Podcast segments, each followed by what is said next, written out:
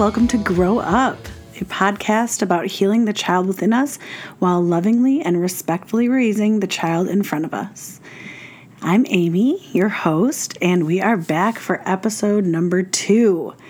Can't believe it. It's kind of wild that this is even still a thing, but here we are, and I'm ready to get rolling on this episode for everybody. It was so nice to hear the feedback last time from episode number one and talk to so many listeners out there about your own experiences and just to feel that sense of community around everything that we talked about on episode one. So, thank you so much for those of you, even if it was just a DM or, uh, you know, a little message on a story that I posted or something like that. I truly, truly, truly appreciate that from everybody. So please never feel hesitant to reach out, um, especially in these early episodes where I'm still trying to figure out kind of where we're landing with everything and make sure that everything feels relevant to all of the listeners. So I'm just so excited to hear from you and get to know everybody a little bit better. So thank you so, so much for all the positive feedback last time. That really meant the world to me. Um, life has just been nonstop over here as I'm sure it's been for many of you listening. It is nearing the end of the summer and back to school time for those of you that are in that age bracket with your children, or maybe teachers that are heading back to, to work. Um, even now that things are opening more with the pandemic, people are heading back to their workplaces and it just feels like we're kind of in this like limbo, this like time of shifting, almost like this time of like did we do enough? You know, like almost like retrospect on the whole summer and figuring out how that went for everybody. And it's just, yeah, it's been kind of an interesting time. And I feel like everything's been happening so fast around here. Um, I know last time I was on the podcast with everybody. Um, I was talking about my son's birthday. So I now have a four year old, and that's just still really hard to wrap my head around, to be honest. Um, what everyone says is true and I absolutely hate it because I hate those cliche things, but I guess there's a reason that they exist, right? You know, everyone says don't blink, they grow up so fast. But, you know, honestly, it it's true. It's like I feel like I just brought a baby home from the hospital and now I have a 4-year-old. Um, he's starting pre-K in a couple weeks. Um, which will be really interesting too to to kind of start that new chapter for him and yeah, I guess maybe the feeling of not realizing I have an older child and still feeling like I should have a baby is just the kind of growth that you do as a parent. And I feel like I should be farther along or something like I should know more or be better quote unquote better at this by now. But um yeah I just feel sometimes like it's all a whirlwind and I still have no idea what the hell I'm doing. Um, so, shout out to all my hot mess parents out there that still are like, what is going on? Because that's me pretty much on the regular with him. Um, but that's the kind of kid I have too. It's the kind of child that keeps you on your toes and spices up life. And, you know, we're lucky enough to have that. So yeah, so we're heading back to school. He's going to pre-K. Had his birthday. Um, we actually had a small outside birthday party for him, also. And for those of you that are listening that know us in real life, it won't come as a surprise to you. But for everybody who doesn't know us, um, my son is into all things Halloween and all things spooky and has been honestly for as long as I can remember. I remember him being like, I don't know, nine months old or so and having him in the shopping cart during like Halloween time and just watching him like light up to see pumpkins and like jack o' lanterns and decorations. And he loved going to like Michael's to see all the decorations in the craft store. Um, so yeah, he's always loved Halloween. It's it's been his jam for a while, and as he's gotten older, it's been really fun because to see him get into Halloween and dressing up, and he loves costumes and um, we play like haunted house and stuff. I mean, we probably pretend Halloween or something involving Halloween like every single day. Um, So it comes as no surprise that for his birthday, he requested a Halloween themed birthday at the end of August. And of course, it was a costume party. And everyone who showed up were such troopers because in Michigan, we've had, I don't know, kind of a weird, kind of a weird summer, I guess. Um, the weather's just been really all over the board. I mean, it wasn't super warm for a while and then it kind of heated up, but it wasn't too hot, not super sunny. We've had a lot of rain, like wind and lots of storms, just kind of odd. And so we were totally taking a gamble to have this costume party outside at the, you know, mid to late August. And it was 90 something degrees on the day of his party. And people still showed up in costume. Everyone was in good spirits. Um, everything was melting. Like, let me just tell you. In fact, my grandpa asked me, like, is that an ice cream cake? Like, thinking that I left the, the cake, ice cream cake of all things, sitting out, you know, in sunlight on a 90 degree day. No, it was a regular ass cake and it was just straight up melting off the table. Like, pouring off the table with the frosting. And my awesome brother-in-law was like, "Oh, I thought that was like supposed to be like that. Like it was kind of like creepy." it was just it was hilarious. We had candy sitting out to trick or treat and like all the chocolate was just melted. It just what a memory. It's going to it's going to be one for the books for sure. So, yeah, we had a Halloween themed birthday party that we are still recovering from and um yeah, it was it was awesome. So, that's where we've been. But uh, last episode, I kind of touched on just expectations and different preconceived notions that I had around parenthood. And that seemed to be a huge um, connecting point with a lot of people that reached out. So I think today for the podcast, we're just going to talk a little bit about expectations and um, specifically with parenthood. But I think even those of you out there who are not parents or, you know, are hoping to be parents one day, or maybe your parents or your children are grown and you're just listening in retrospect. I think we all can still get something out of this conversation about expectations because I know that it affects everybody in some way, shape, or form. So, to lead off the conversation, I should say that something that always helps me with expectations is something that an old friend of mine pointed out to me years ago. And that is when we say the word should. Um, should is always an indicator to me that I'm kind of living in expectation land and that it might not be in alignment with what I want to do deep down or what I feel like is right or feel like is right for me. Um, I'm holding myself to some standard that doesn't feel authentic. Um, maybe I'm sacrificing as a classic people pleaser. I'm sacrificing my own wants and needs for something that you know, society or maybe my upbringing has put pressure on me about. So I just wanted to put that out there that, you know, when you're going through something and you're hearing yourself say sh- should, the word should, I think that it's definitely a point where you should get curious about what's going on in your head. Because I would guess nine times out of 10, there's something more going on, and that the expectation is, you know, kind of looming over your head and influencing maybe what you truly want to do deep down. So that for me has always been like a nice check in. Um, oh, I should say also, as I'm getting into this whole talk, I have to plug, of course, how you can reach out and get in touch with me if any of this stuff is resonating with you about expectations or anything we talk about during this podcast, or maybe even something we don't talk about and you want to talk about. Um, please, please, please reach out to me. Um, the Instagram handle is grow.up.ig, and you can always shoot me an email on my Gmail account at thegrowuppod at gmail.com. So, Again, if anything resonates, please reach out.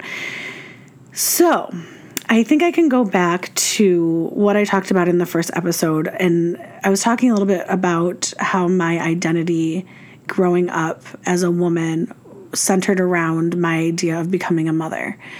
I think that's something that unfortunately gets de- you know deeply deeply ingrained in young girls and um, somehow maybe not so much for little boys, but deeply for little girls. And I think you grow up um, of course, if that's a desire of yours, that's wonderful. But I think for me, it really, as I grew up, I realized how much I had based or maybe stunted some of my other growth in areas because I was holding out for this dream that I made, you know, as a child. That was a totally different version of myself as the person that was living it as an adult.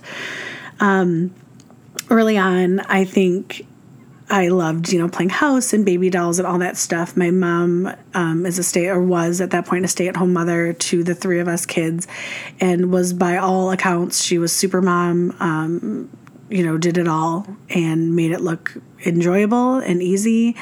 Um, even if that wasn't the case, that's how it seemed to me as a child growing up. And I think I just really idolized that. And I think I saw myself taking on that same role. I've always been a nurturer and a caretaker. And I think just by default, as a middle child, you get kind of pigeonholed into that role of peacemaking and caring for others. Um, being, you know, the baby to some, but also the older sibling to others. And I think you know, watching my mom take care of my little sister and having to be responsible for my little sister at different points in my life, um, I definitely identified with that mothering role. And I think it became, and still to this day, actually, is um, kind of a defining personality trait for myself. Um, I also grew up babysitting. That was my means of income when I was, you know, a teen up to an early adult. And then, actually, before I became a hairstylist, I taught dancing. And I taught as young as two and a half all the way up through, you know, adult classes.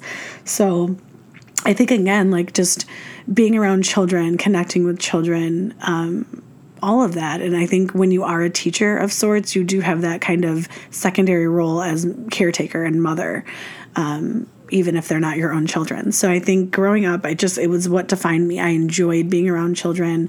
I was good at it. I knew that I was good at it. I had the energy for it. I had the personality for it. And um, yeah, I just kind of thought that transitioning into the motherhood role would be so different, so much easier, and so much different than it actually has been for me. Um, and again, like I thought I wanted three or four kids, and we've made the decision over the last year or so to really solidify um, the fact that we're only having my son and we're not going to have any other children. I know for listeners out there that um, are struggling with infertility or things like that, it's it's the same thing in in the way that you are kind of picturing one thing and your reality is is currently something else. So it's kind of like this weird limbo with these expectations all around family size.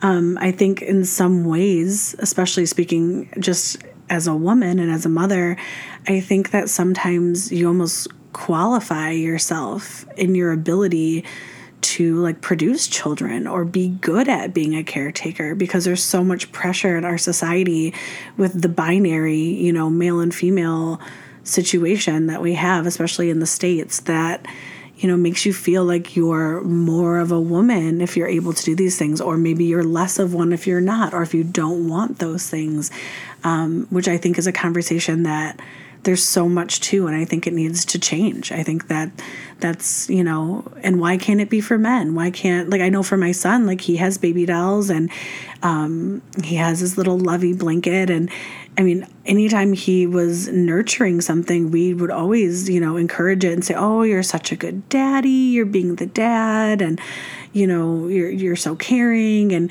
I think those are things that we can definitely nurture, regardless of gender. Um, so yeah, that's kind of where I'm starting off here is just realizing that. Um, that expectation I placed on myself at a young age to be this super mom and and kind of as I've grown up and I'm reacting to my life in real time, I'm realizing that what I thought maybe isn't. And I have to break up with some of those past ex- uh, expectations in order to you know be fully present in my life now and realize that it's not a good or bad it's just different um, so often my husband and i joke about parenthood, and I always tell him that parenthood is essentially just letting go of something and lowering your expectations until something fits.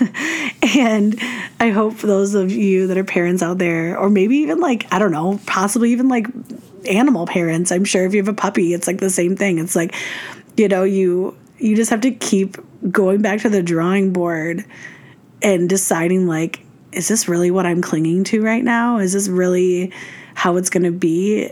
Cuz all you do is like put yourself in this state of of you know, the reality is not lining up with your expectation and you're like punishing yourself. So essentially the more you can let go of and the more you can just get real with it and let go of those expectations, the easier your whole journey is going to be. Um, it gets you really, really clear on those have to situations. So this is like a an everyday occurrence with my son. He from the get go, and honestly, I could even trace it back to pregnancy, has never been one to go quietly. He is um, constantly keeping us on our toes, constantly challenging um, just our what Tom, my husband Tom, and I thought, you know, or think we should be doing or how we should be doing things. And he's like the reminder that um, everything doesn't go that way, that your expectations are just that they're thoughts and expectations, and then the reality is something totally different. Um, a couple things more recently is um, I know I touched on, I think last episode, that uh, my son is what you call a sensory seeker. Um, they say it's sensory processing disorder, which just essentially means that he requires a ton of sensory input. Um, which relates to your five senses, you know, any input to your five senses to keep him regulated. So he is somebody that needs like everything on max you know, volume, if you will, to keep him feeling, you know, satisfied. And so just raising a child with, you know, extra needs has been a journey in and of itself, right? It's something that we didn't foresee. You know, when you picture your future, you don't see your individual child, you don't know the kind of things that they're bringing to the table. And it's so interesting to start out with a set of expectations of how you will be as a parent, how your kids will be, the kind of memories you'll make in the day to day life, and how that's going to look. And then all of a sudden you're in it and you're like, this is not what I pictured. This is not um, the kind of mom I thought I was going to be. This is not the kind of child I thought I was going to have. Um, so, one thing with my son, and I attribute it to his sensory needs, but I guess who knows, um, is he absolutely loves to be naked. Um, so that has been something, and it's not it's not a good or a bad thing. I mean, really, who cares? But I just laugh because the progression of this nakedness. So when he was, you know, a baby or even just crawling.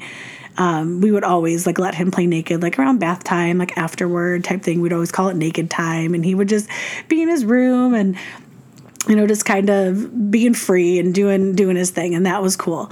And then as he's gotten older, now that he's, you know, four, it's just funny because it's progressed like out of that. It's it's not just at bath time and not just after bath time or anything like that. It's it's like, you know, at home just just watching TV and all of a sudden I'll look over and he's completely stripped down. And it was funny because at first, just because in my more conservative upbringing, like we weren't just walking around our house naked, like that wasn't a thing, but it also wasn't a need. I didn't feel like I needed to do that as a child. So it never was something that was brought up. So in the, you know, the, my brain, I just was like, kids wear clothes. You're naked at bath time. And then as I've raised my son, it's like he's just trying to strip down any chance he gets. And so it cracks me up that it started off with, you know, he'd be naked and it would be like, you know, contained to his bedroom for like an hour or something, or like in the bath or after a bath before bedtime or something. And then it became just like, anytime we were home. And then it would be like me trying to get his clothes back on him. And sometimes it would work and sometimes it didn't. And then I kind of loosened the reins on that. And I was like, okay, why am I, who cares? We're at home. It's just me and him. He can be naked, right? So then now he's naked. Then next thing you know, I would we'd have our front door open and we have an enclosed front porch and it has a ton of windows and it would just I would look over and like then he was naked on the porch. And then it was like oh no well you can't be naked on the porch. You can only be naked inside. Like this is our house. You can be naked here. But if you're out there then maybe someone will see you or maybe you know anything you know? So I'm like no no no. That's the rule. The rule is you can't be naked on the porch. And then that started changing because that was becoming more of like this this fight and the struggle. And i had to kind of go back to my drawing board and think okay is it really the end of the world if he's on the porch naked?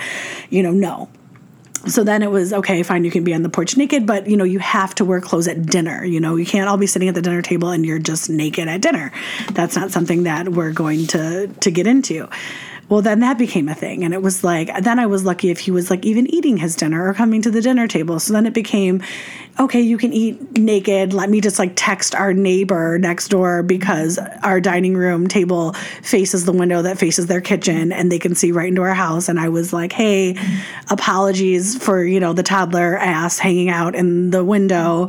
Um, and, you know, they had a good laugh about it. We have really awesome neighbors, but it just made me laugh. Like, okay, well, I guess now we're going to be naked at the table. So maybe I should just put out a disclaimer to the neighbor. And then it became now not just naked at the table, but now he sometimes wants to like sit on the table. And like that's where we've like hard drawn the line. It was like, listen, I can get down with all this other stuff.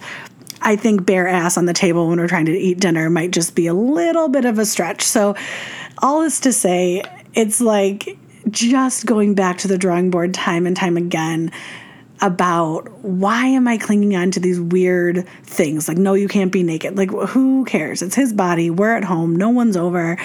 And then it becomes, you know, also just the kind of kid that you have. Like I would never have these kinds of conversations if I had a kid that just wanted to like get dressed when I said and wear the clothes and do the things and you know, I had the kid that challenges all of that stuff. I remember um, toward the beginning of our occupational therapy journey, um, we were leaving to go to occupational therapy. I was getting him dressed, you know, probably because he was naked, um, getting him dressed, and I wanted to comb his hair. Now, I know I've talked about this before because I am a hairstylist, so uh, I've always been able to like just style my son's hair very basically like basically get a little spray wet it down comb it in some direction possibly for going out somewhere maybe throwing a little bit of pomade just to keep it out of his eyes but nothing, you know, nothing crazy. We're not doing some kind of crazy hairstyle, but just a little something just to like help him, you know, look a little more polished and put together. It's never been a struggle ever up until this day, this moment. It was never ever a struggle. And, you know, I'm trying to get him out the door. We're running out of time and and I said something to him about, you know, combing his hair. And for whatever reason on this day, he was so strongly opposed to me even touching his hair. And his head, I mean, he had bad head that was just like standing up on end, like just looking at looking a hot mess. And I, you know, I so I was kind of like starting to bargain with him, like, okay, come on, like just like let me, like, what if I just do the spray, or like, what if I just comb it, and and he was just digging his feet in, and it's one of those moments as a parent, or I guess otherwise, if you can relate in other areas, where you're like, being met with this opposition that it's like rocking you a little bit because it's never been a problem up until this point. And i'm going like what is going on? Like why is he why does he care about this? And i just said you know come on we gotta brush your you gotta brush your hair. And then it turned into why? Why do we have to brush my hair? And I said something along the lines of like, well, we're we're going to OT, you know, we're we're going somewhere. And his response was something along the lines of, Well, why do I need to have my hairbrush to go to OT?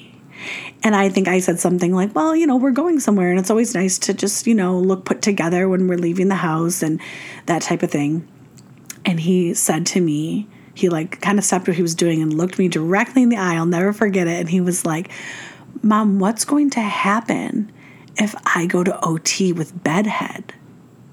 And this wasn't like like a, a why question. This was like what's going to happen? Like as if he thought that there was like a real concrete rule, like the cops were going to be called or something if you have bedhead outside of the house. And in that moment, it was as if he was taking a giant mirror and just holding it up to me because it made me realize it doesn't fucking matter it doesn't matter if you have bedhead and you look a mess. It doesn't matter if I don't get to comb your hair. And it was all of a sudden like, wow, this is not about him. This is not about the hair. This is about me. Why do I feel like this has to happen right now?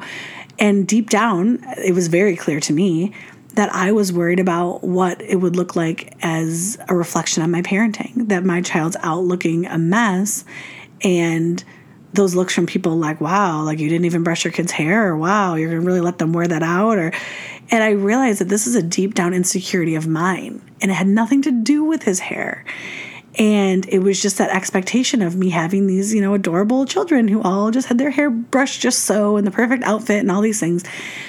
And then all of a sudden, when your little, you know, three year old at the time is looking at you saying, What's going to happen? Why can't, why can't I do this? Why is this a rule? And I had to look at him in the eye and say, Nothing. Nothing is going to happen to you if you go to OT with bedhead. And his eyes lit up. He was like, Yes, like awesome, great. And he was a little confused, like, so so I can wear bedhead? Like I can not comb my hair? And I, I'm like, Yeah, you cannot comb your hair. Now, it wasn't that easy. That makes it sound like I was like just cool with everything. No, like internally I was screaming because my ego inside was like, no, he looks like a mess. But I think as a hairstylist, someone who's, you know, used to combing, you know, the hair and making it a style and and just having that, you know, I'm picturing like his little baby face all these years, me having, you know, having that control and then all of a sudden he gives me that pushback and it made me realize like this stuff is not important. And it challenges you to dig deep and look at yourself and go, why am I holding on to these things that just frankly don't matter and they don't fit? And it's making stress on myself. It's bringing anxiety to my child um, when it doesn't freaking matter, you know? And then it's since then it's progressed even to like some days if he was in pajamas and we had to go to OT or something and he's like, I want to wear pajamas to OT. And it's just like again, same little sirens in my head are flashing. And I just have to stop and say, does this matter? Okay, what's it? What does it matter if he wears his pajamas to OT? You know, I we made a compromise that they had to be new pajamas, so he wasn't going in with like last night's funk all over his pajamas and whatever. But yeah, it's like who cares? And I think having a child like my son Vaughn who challenges everything it just is this is this mirror and it really shows you really clearly the things that matter and the things that don't and as much as um, I will even be as vulnerable to say as becoming a mother and my journey in motherhood has not been anything like I thought it would be. Um, and to be honest, a lot of days I don't love it the way I thought I would because it doesn't come as naturally to me as I thought that it would have, which was a huge reckoning because of all the babysitting and teaching and things I'd done in the past. But just to be honest about what it triggers in me and the way that his personality and his needs trigger me and my traumas and my baggage and my needs and my preconceived expectations and notions of what I thought this whole journey would be like and look like. And he is just, in all of his essence, stripping it all down and as much as some days I'm like, oh my God, can I just have that, you know, textbook child who like sits and like is humming quietly, you know, doing a puzzle on the floor and doesn't, you know, need this and need that. And yes, it, on my hardest days, I am like, why? Why me? Why am I? Why do I have to negotiate every single second of every day? But then I wouldn't be getting these lessons and I wouldn't be having these conversations and I wouldn't have this mirror being held up to me to level up and be the best person that I should be. And having a child that hits all your buttons and having a child that, you know, just will not go quietly and is going to be a, a world changer. He is absolutely going to do something magnificent for the world and this community. And raising that can be so challenging, but also the best gift to yourself and your becoming and your life. And it's something that you could have never seen, you know, looking forward from when you were a child, thinking about being a mother. And now that I'm in it, it's something I never could have predicted. And it's been the hardest, but the absolute best also. Um, currently we're having issues with his sleep where Um, I think in the last month, of course, because why wouldn't it be when we have the birthday party and the birthday and the back to school and back to work and all these things going on? You know, I don't think he's slept through the night in over a month. And that has not been the case in probably two years. Um, he was not a very steady sleeper, probably until he was about I would guess like a year and a half old. We were still kind of waking up, you know, at least once a night with him. And, you know, finally it's been, he's always loved his crib. He's always loved his bed. Um, it's never been an issue about like where the sleeping arrangements took place. But, um, and he slept. He's been a deep sleeper through the night since then. Getting him to go to sleep and turn his brain off has always been a little bit of a challenge. But once he was out, he was out. And having a child that pushes every button, that time that you get when your kid's in bed is like sacred. And I know that you guys listening out there totally relate to that, right? Like that is your time. And I think because I've been rocked so deeply by the parenthood journey, um, having some time and control over my evenings has been like my saving grace, even though when I say control, I mean like watching shit TV and eating like ice cream. but still, um, I always have lofty plans for my evenings that usually goes awry, but that's fine. Anyways, so lately he has been waking up once a night and usually it was like some you know trouble sleeping or nightmare type situation. He's been very very he's a very active mind and a very creative mind. And i think you know that's playing into his dreams. Anyways now it's become where he's physically getting out of his bed and coming into my husband and i's room and into our bed. And our house was built in 1912 we have very small bedrooms and we have a queen size bed in our in our bedroom and so now we have my husband and I, who are not necessarily small people, and then, you know, my son wedged in the middle. And, you know, he just pops right in there. He's got his pillow, he's got his lovey. Sometimes he, like the other night, he brought a giant Brachiosaurus stuffed animal that I eventually just tossed onto the ground because I was like, this is like a, a fourth person at this point. Um, usually there's a cat somewhere at our feet in the bed. I mean, it's just it's been, you know, a pretty packed party for bedtime these days. And then, of course, my husband and I's sleep has suffered because of it. We are waking up at least once when he comes in the bed, and then we are laying like we are, you know, in a coffin, like on the corners of the bed, trying not to roll off. And no one's been sleeping. And I just had a full on, you know, adult tantrum. I think it was like two nights ago at this point with my husband about, I feel like we have a newborn again. Like, the amount of vigilance it takes to to parent my son daily. I'm lucky if I throw in a load of laundry or get a, a healthy-ish meal, you know, prepared. Because in order to do so you have to set up like 10 different options to keep him occupied because he's such a wild card you never know what's going to stick. And sometimes even like the tried and true things don't stick. And he just is very hard to um, have a to do list with. It just doesn't really fly in our house. So um, it's been so hard to parent that way. But then we always had our evenings to catch up. And now we don't even have our evenings to catch up. And now we are exhausted again.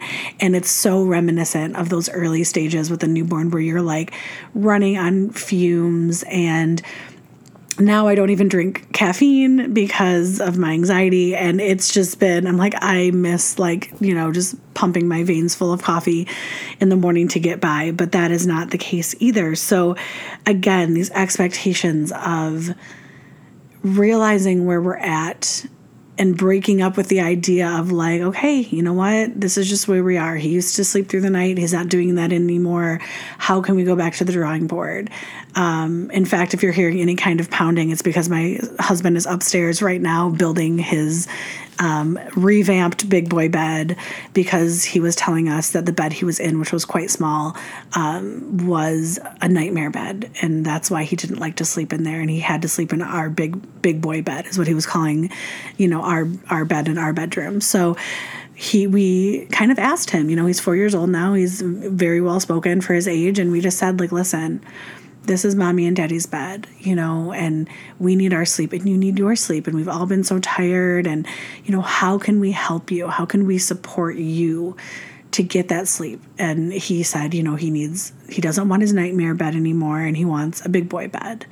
And so while he's at grandma's, which he's there right now, we are, we went shopping, we got the bed, we are assembling it. And by we, I mean my husband. Shout out to my amazing husband, Tom, who is upstairs doing that right now. So um, again, I think it's just breaking up with that expectation of, you know, what our nights look like and going back to the drawing board and realizing, like, okay, that's what was and that's not flying anymore. And how can we show up better for him? How can we support him through this? Because clearly he's having a struggle. This was never a, a problem until a month ago. So, you know, that's been going on. And again, it's just having that kid that really goes against all the quote norms, maybe isn't the kid that you read about in the baby book and what you thought of going into your parenting journey. So, um, having a, ch- a child like that too, I mean, you're just constantly, I feel like, comparing yourself, right?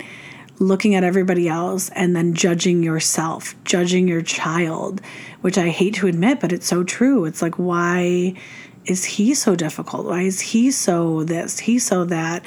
And I don't even believe those things because I think he's wonderful in his own right. But again, it's just constantly having that expectation of what you think a kid should be, what you think a parent should be. And then realizing, does this even serve me? Does this serve me in my parenting or my child for their personality? And being willing to be flexible and change some things that maybe are holding you back from having those breakthroughs or seeing your child for who they are. I recently read something about um, about good and bad children, which I know I mentioned in the last um, the last podcast, but I hate those labels. And essentially, what a good child is is somebody who just doesn't have needs. It's somebody who doesn't need anything from you. You know, anytime that I babysat and the kids were good, it meant that they never pushed back.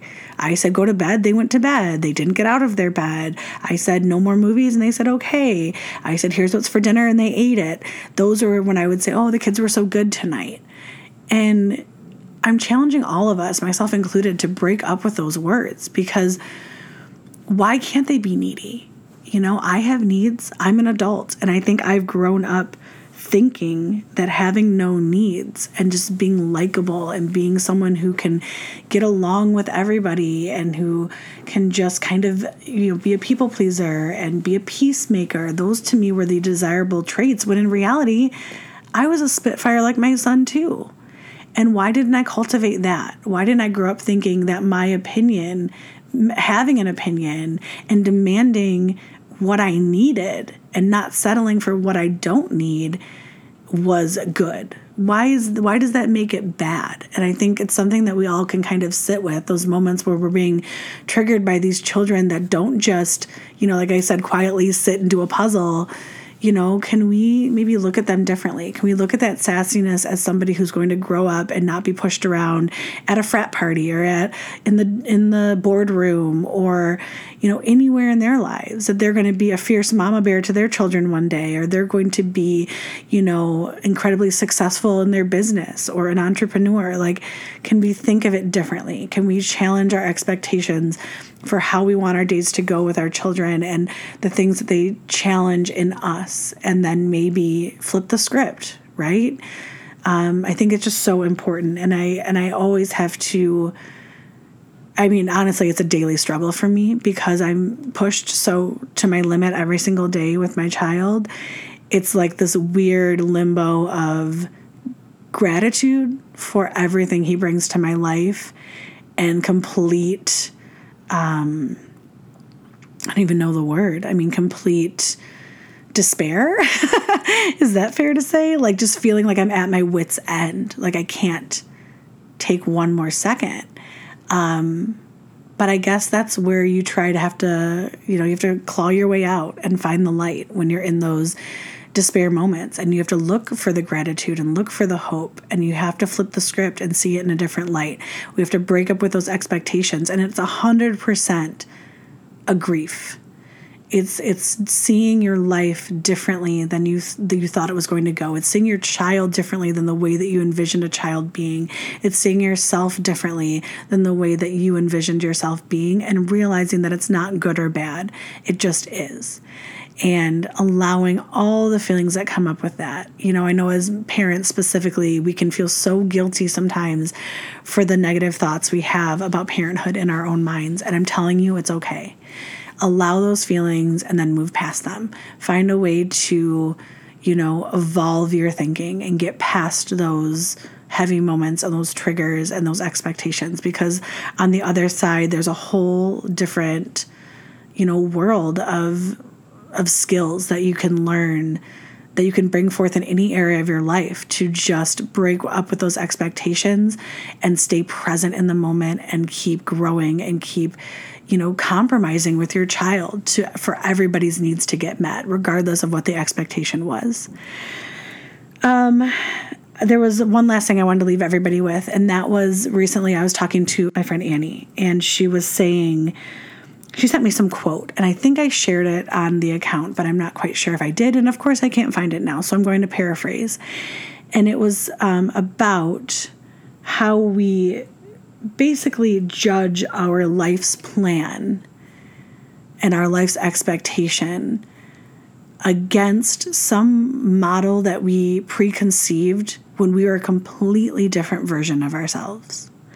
And about how we need to offer ourselves some grace that maybe we're judging our life because we thought by this age or by this point it would look like this or we would be like this or we would act like that or we would have kicked that habit or whatever. Any of those things. And realizing that at any given moment in our life when we made that pact with ourselves and we laid that groundwork for that expectation we weren't who we are now and we weren't in a pandemic and maybe we weren't a parent yet and maybe we weren't at that job yet and maybe you know, I know a lot of friends recently that have lost parents. Maybe we weren't in a state of grief in that moment. And I think it's so important to just kind of give yourself grace and not hold yourself to these unattainable standards that were made by a completely different version of yourself. And it's something that we can all sit with and go back to the drawing board. Um, I love the account at upbringing.co on Instagram, and Kelty from um, Upbringing always says, tear up the script. You know, when can we tear up the script and write a new one that serves us better? And I think that's what we all need to do with those expectations. Um, again, if anyone needs to reach out, if something connected with you, if you'd like to share your story, I would love to hear it. Um, you can reach me on Instagram at grow.up.ig, or you can shoot me a Gmail um, at thegrowuppod at gmail.com. And hopefully, I will hear from you all soon. In the meantime, just keep growing up. Talk to you later.